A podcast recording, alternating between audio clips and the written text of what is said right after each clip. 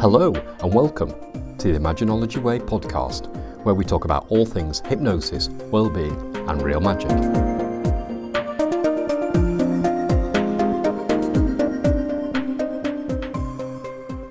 Well, hello, podcast listeners. I'm so sorry. I've been quiet for a little bit. I've been a little bit busy, but I'm focused again now. Just like you, I've got the same 24 hours in every single day. I just need to focus on what matters.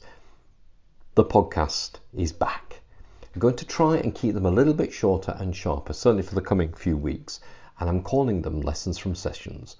You see, every week I'm at Tiller Barn, I run my clinics on a Saturday, and I learn all sorts of wonderful things during those sessions, and I want to start sharing them with everybody so we can all take advantage. So, why haven't I been around? Well, like a lot of things in life, if we don't make things easy to access, we just don't do them.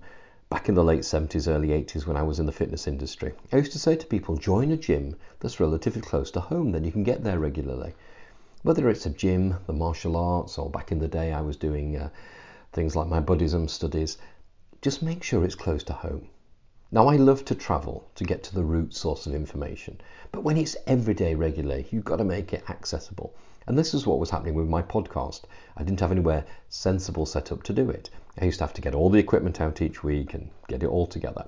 So I'm trying something a little bit different. Because I'm in clinic every Saturday, I have spaces between clients. I'm going to record the podcast.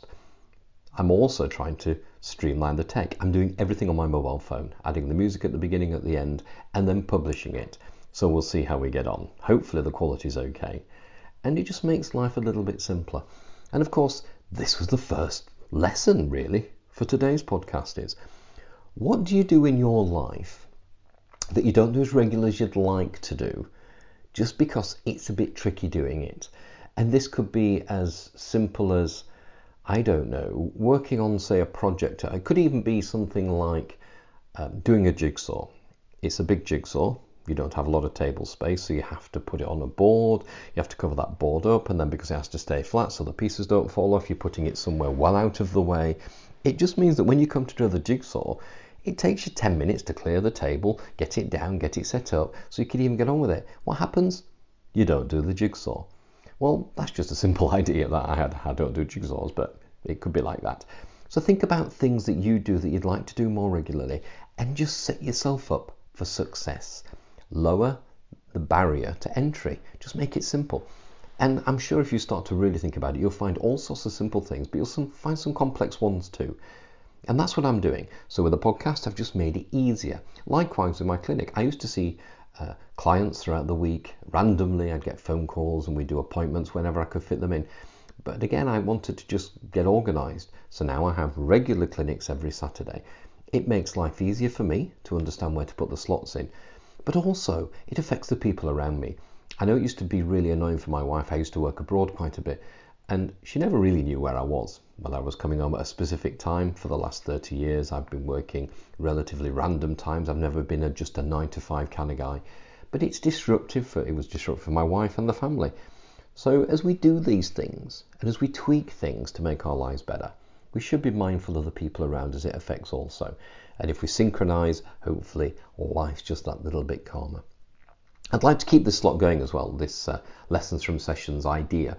So as I do start to do the interviews again, I'm hoping to start those up fairly quickly. What I'll do is I'll keep the old session of that reminds me. I'll keep that in there because I find that quite interesting.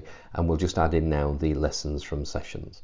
So it's pretty much all I've got to say this week. So it's a bit short and sharp, but just kind of think about the things that you could alter in your life to make it easier to do the things that you want to do, then you spend more time doing the things you want to do.